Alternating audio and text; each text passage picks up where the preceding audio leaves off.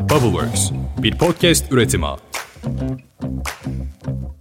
Ben zaten hep 50 liralık alıyorum isimli podcast programına hoş geldiniz. Ben Deniz, Umutlu Umut. Ben Deniz Merve. Merve Hanımcığım nasılsınız efendim? İyiyim efendim siz nasılsınız? Teşekkür ederiz. Sanki bölümün ismi orada yazmıyormuş da üstüne tıklayıp da bölümü açmamışlar gibi. Bir bölümün konusundan bahsedelim mi? Aa. Ne konuşacaktık biz bugün?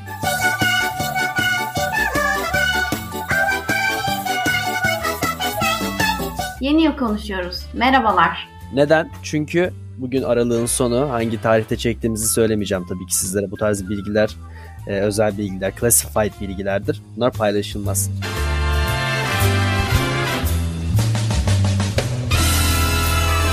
Fill my heart with song. Let me sing forevermore. Peki mesela neden yeni yılı 1 Ocak'ta kutluyoruz?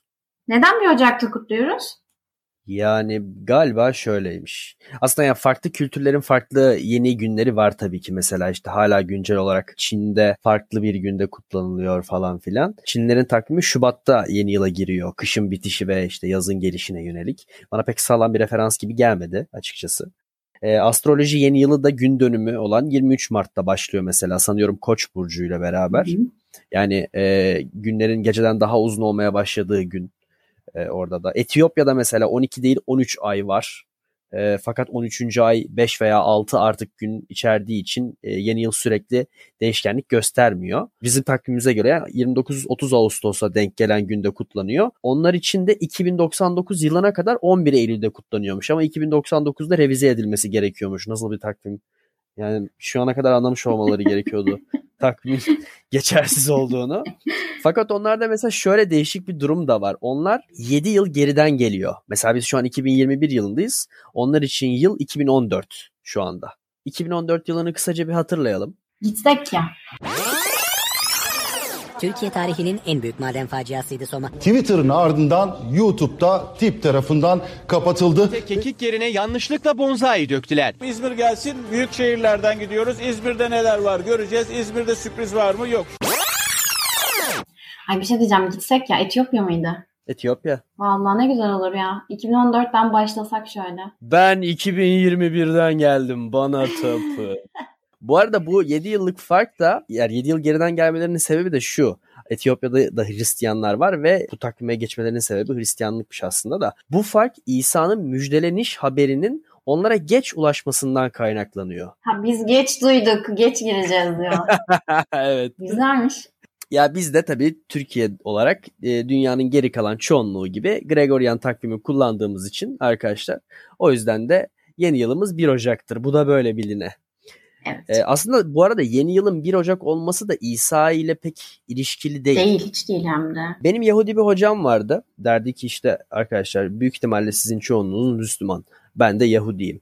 Bütün dinler eşittir. Fakat Hristiyanlık kazandı. Böyle biz şok olduk tabii. Radikal bir cümle çıktığı için ağzından. Neden hocam dedik. Dedik çünkü hangi yıldayız? Dedi ki böyle böyle 2016. Ha okey şimdi anladığım olmuştuk. E çünkü yani İsa'nın doğumunu takvimin başlangıcı olarak ilan ettiğimiz için burada tabii böyle bir e, ayrıcalık var. Hristiyanlar kazandı diyoruz arkadaşlar. Tebrik ediyoruz kendilerini buradan. Biz de diyoruz ki önemli olan katılmaktır. Bahsettiğim takvim e, Gregorian takvim. Bu Papa 13. Gregorius'un miladi takvimin bugünkü haline gelmesindeki parmağıyla oluşuyor aslında. Bundan önce Jules Caesar milattan önce 46. yüzyılda Julian takvimi oluşturuyor. O dönemin ünlü gökbilimcileri ve matematikçileriyle toplanıyorlar. O da şeyi revize ediyor bu arada. Milattan önce 8. yüzyılda Romulus tarafından ilk takvim yani Gregorian takvime benzer nitelikteki ilk takvim oluşuyor. Gregorian'a geçiş sebebi de yine Hristiyanlık aslına bakarsan. Paskalya'yı tutturamıyorlar. Julian takvimde sürekli sapmalar oluyor. Paskalya 11 gün önceye kayıyor sürekli falan derken Gregorius topluyor dönemin alimlerini. Julian takvimdeki artık yıl hatasını düzeltiyorlar ve günümüz takvimine geçmiş oluyoruz. 1 Ocak'ta yılbaşı ilan ediliyor. Romulus'ta büyük ihtimalle aralarında şöyle bir mevzu dönüyor. Tatlım dönmez. Yaklaşık ee, 38-100 yıl var arada. Dön, oradan dönmez yani. Oradan dönmez. Oradan dönmez. Doğru dedin. Evet ve sanırım şey Gregorian takvime geçildiğinde 1 Ocağın ilk gün olduğu belirleniyor Hint. sanırım değil mi? Evet, evet. Yani e, o- Ocak olsun ve 1 Ocak olsun ya bir de ilk rakam değil mi zaten diye düşünülmüş. Bence çok mantıklı ve makul. Akla mantığa yatmış. Ocak tanrı Janus'la sembolize ediliyor. Hatta bugünkü January ismi de Janus'tan geliyor. Janus Aha. iki yüzlü bir tanrı. Bir yüzü geçmişi, bir yüzü geleceği, bir yüzü bitişi, bir yüzü e, başlangıcı temsil ediyor. O nedenle de diyorlar ki biz Ocağı yani January'yi, Janus'u başlangıç kabul edelim. O nedenledir ki işte geçmiş yıldaki e, kötülüklerin bırakılacağı, yeni yıla iyi girileceği vesaire bu inançtan birazcık da geliyor. Ya da bu inancı temsil ettiği için diyebiliriz. Ya ataya saygı var işte ya. Aynen. Gerçekten ataya saygı olan bir kültür çok sevdim. Tabii şey değil mi? İsa 1 Ocak'ta doğduğu için falan değil. Böyle bir hikayesi varmış. Tabii, Zaten tabii. İsa da 1 Ocak'ta doğmuyor. Ee, işte gavur arkadaşlarımızın Christmas olarak kutladığı 25 Aralık günü diye geçmiş kayıtları. Aslında tam günü bilinmiyor. Onun hikayesi de şöyle bildiğim kadarıyla. O dönem doğumlar ve ölümler haftalık ya da 10 günlük kayıtlar halinde tutuluyor ve merkeze gönderiliyor ve o hafta doğan ve ölen insanlar e, hangi tarihte not edilip bildiriliyorsa merkeze artık neyse merkez o tarih herkes için ortak ölüm ya da doğum tarihi. Yani İsa ile aynı hafta doğan insanların hepsinin doğum günü 25 Aralıkken o hafta ölenlerin hepsinin de ölüm tarihi 25 Aralık'tır. Bu da böyle biline. Ama İsa da bu aralar bir yerlerde doğmuş yani. Peki e, bunlar böyleyken Noel Baba ve Çam Ağacı ve e, Ökse Otu ve buna bağlı bir takım sistemler, kırmızı don, çorap almak. Bunlar bunlar ne ola ki? Hediyeleşmekten bahsedelim o zaman. Buyursunlar. Noel hediyelerindeki değiş tokuş aslında Kitab-ı Mukaddes'te e, yani eski ve yeni ahitin birleşmesiyle oluşturulan kitapta Hazreti İsa'ya maguşlar yani dönemin büyücüleri tarafından hediye getiriyorlar. E, Bunlar e, Yeruşalim'e gelip Yahudiler kralı olarak doğan çocuk nerede? Doğuda onun yıldızını gördük ve ona tapınmaya geldik derler. Ve Hazreti İsa'yı da bir şekilde saklamak istiyorlar o dönemde. Bunlar da arayıp buluyorlar ve buldukları anda da kendisine tapınıyorlar ve altın, günlük ve mür hediyeleri sunuyorlar. Günlük dediğimiz şey sığla ağacı, mür dediğimiz ise mur kelimesinden Arapçadan geliyor. İlaç ve parfüm yapımında kullanılan bir reçine türü aslında. Hediyeleşmeyi buradan çıkarıyor insanlar aslında. Böyle bir hediyeleşelim diyorlar. E, bence çok güzel. Küçükken nefret ederdim yılbaşıyla doğum günümün birbirine bu kadar yakın olmasından. Çünkü ailem hep geçiştirirdi. Derlerdi ki "E, bu yeni yıl hediyenle beraber bu. Ama hayır öyle sayılmaz ki o zaman siz bana 5,5 ar hediye aldınız. Ben bunu saymam. Kimim ben ya? Harry Potter'ın kuzeninin ismi neydi o? 42 tane hediye alınmadı diye ağlıyordu ya. Gerçekten şu an ben kendimi Harry Potter gibi hissediyorum. Neden? Benim de doğum günüm hep yaz tatiline denk gelirdi. Hiç okulda arkadaşlarımla beraber kutlayamadım. Ve genelde benim doğum günümde buradan hepsine selam olsun. Arkadaşlarım yaz tatiline çıkmış olurlar. Ben o konuda şanslıyım ya. Benim Evet. doğum günlerim çok fiyakalı olurdu. Doğum günlerim beklenirdi okulda. Doğruyu söyleyeceğim. Çünkü böyle ufak çaplı bir Luna Park'ı kapatırdık. Hı hı. Ve herkese jeton dağıtılırdı. Okulun havalı çocuğuydum o konuda. Yok ya benim öyle şeylerim olmadı. En fazla ilkokuldayken böyle doğum günü yaz tatiline gelen 7-8 arkadaşa bir pasta alıp keserdik falan yani. Şunu düşündüğüm zamanı hatırlıyorum ama mesela insanlar doğum günlerini işte teknede kutluyorlar. Allah'ım ben bunu neden daha önce düşünmedim diye sormuştum kendime. Sonra dedim he, benim doğum günüm kışın ortasında. Peki şey Noel Baba'nın da bir hikayesi olmalı. Noel Baba'nın da bir hikayesi var. Aslında kendisi Aziz Nikolas. Hatta Türkiye topraklarında yaşamış. Ceddimiz diyebiliriz kendisini bilmiyorum. Sene içerisinde yaramazlık yapmayan çocuklara hediye getirdiği geleneği aslında bir Viking tanrısı olan Odin'den geliyor. Odin'le Noel Baba ne alaka diyeceksiniz. Hakikaten biri çünkü böyle kırmızı giyen bir deli, şişko. Ve diğeri ise işte böyle kuzgun gözlü, işte savaş tanrısı, meşhur Odin. Odin'in 8 bacaklı uçan atıyla Noel Baba'nın rengiyiklerinin 8 adet olması. işte Odin'in torun çekicini ya da keçileri halka hediye etmesiyle Noel Baba'nın yine hediye göndermesi vesaire. Asıl benzerlik şeyde de var. Görünüşlerinde Odin sürekli kılık değiştiren bir e, karakter. Dokuz diyardan geçmek için de geniş şapkalı, pelerine sarılmış aksakallı bir dede bir gezgin kılığına giriyor. Noel Baba ile en çok örtüşen kısmı da o bana kalırsa.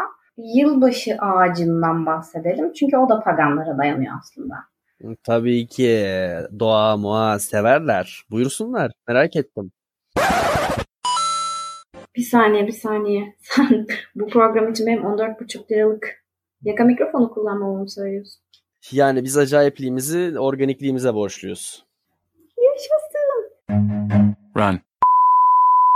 Hristiyanlarda 24 Aralık'la 1 Ocak arası Christmas olarak kutlanıyor ya. Benzer dönemlerde yani benzer tarihlerde Antik Pagan Kış Festivali, Yul 21 Aralık'ta başlıyor ve sanırım yaklaşık bir 10-11 gün kadar da sürüyor. Bu kutlamalarda işte insanlar kötücül ruhlardan kendilerini korumak, bereketi kendilerine çağırmak için genellikle yapraksız ağaçları tercih ediyorlar. Onlara böyle ekmekler, buğdaylar, arpalar vesaire asıyorlar. Çam ağacının aslında günümüz halini alması Almanlar sayesinde 16. yüzyılda Almanların ve paganların süslediği yul ağacı birleştiriliyor ve e, günümüz Noel ağacına dönüştürülüyor.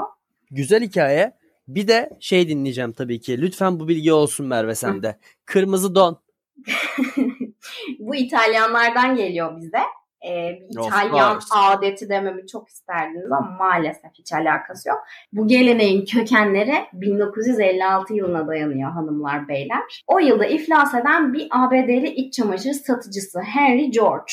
Bu abimiz kadınların e, genel olarak iç çamaşır alışverişi yaparken kırmızıları takım yani sütyen ve kilot ama diğer renkleri genelde tek aldıklarını fark ediyor. Elinde de bol miktarda kırmızı don kalıyor bu abimizin. 3 yıl boyunca bunları satamıyor. Sonra ne yapsam ne yapsam ne yapsam bir gün düşünürken eşe dostla çevreye bunu dağıtıyor yılbaşı zamanı ve diyor ki yılbaşında kırmızı don giymek uğur getirir. Ve eşe dosta dağıtıp kulaktan kulağa reklamcılığı da yaydıktan sonra elinde kalanları bir güzel satıyor ve biz hala yılbaşı gecelerinde birbirimize kırmızı don hediye ediyor.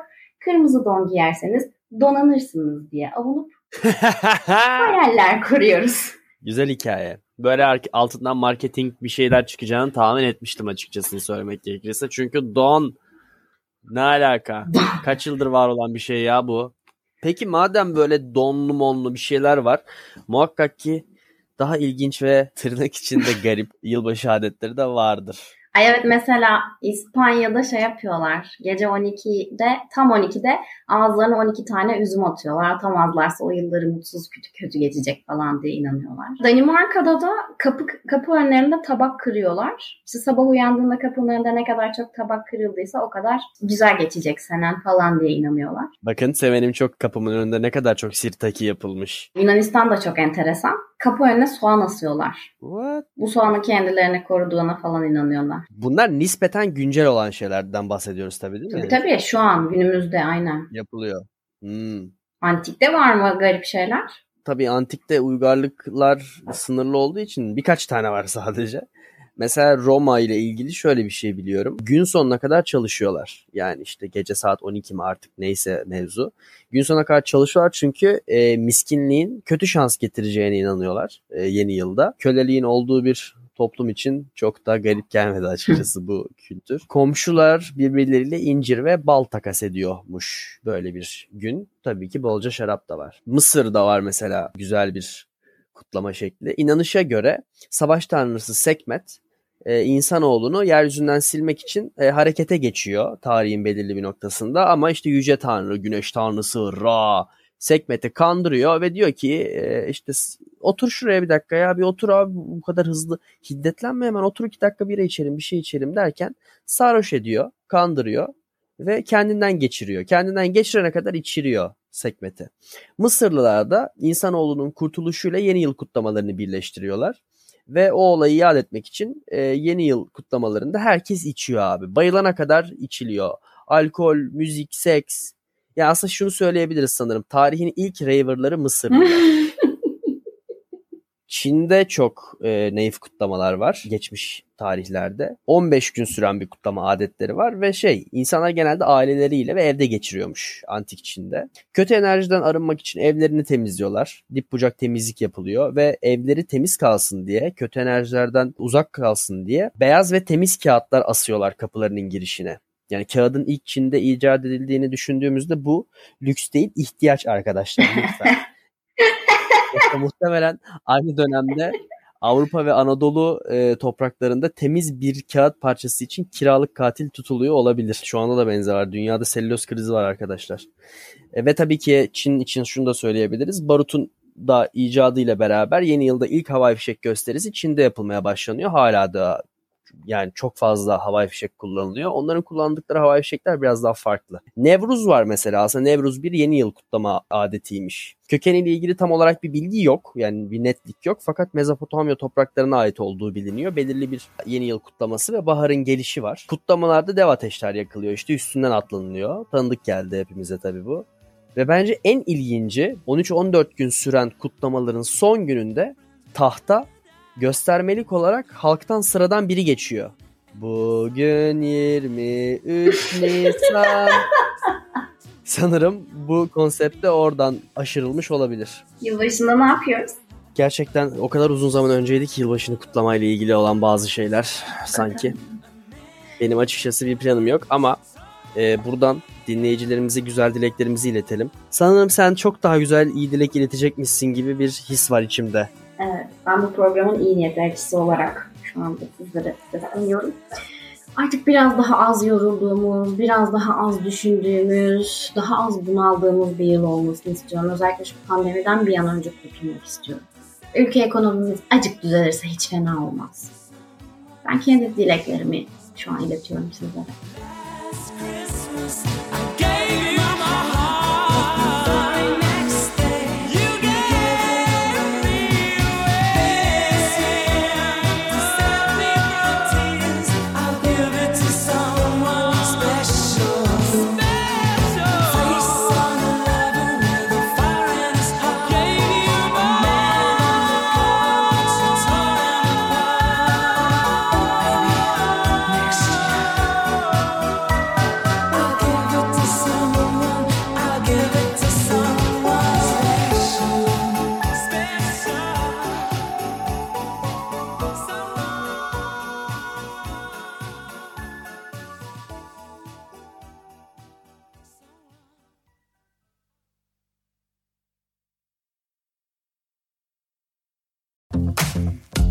Bubbleworks bir podcast üretimi.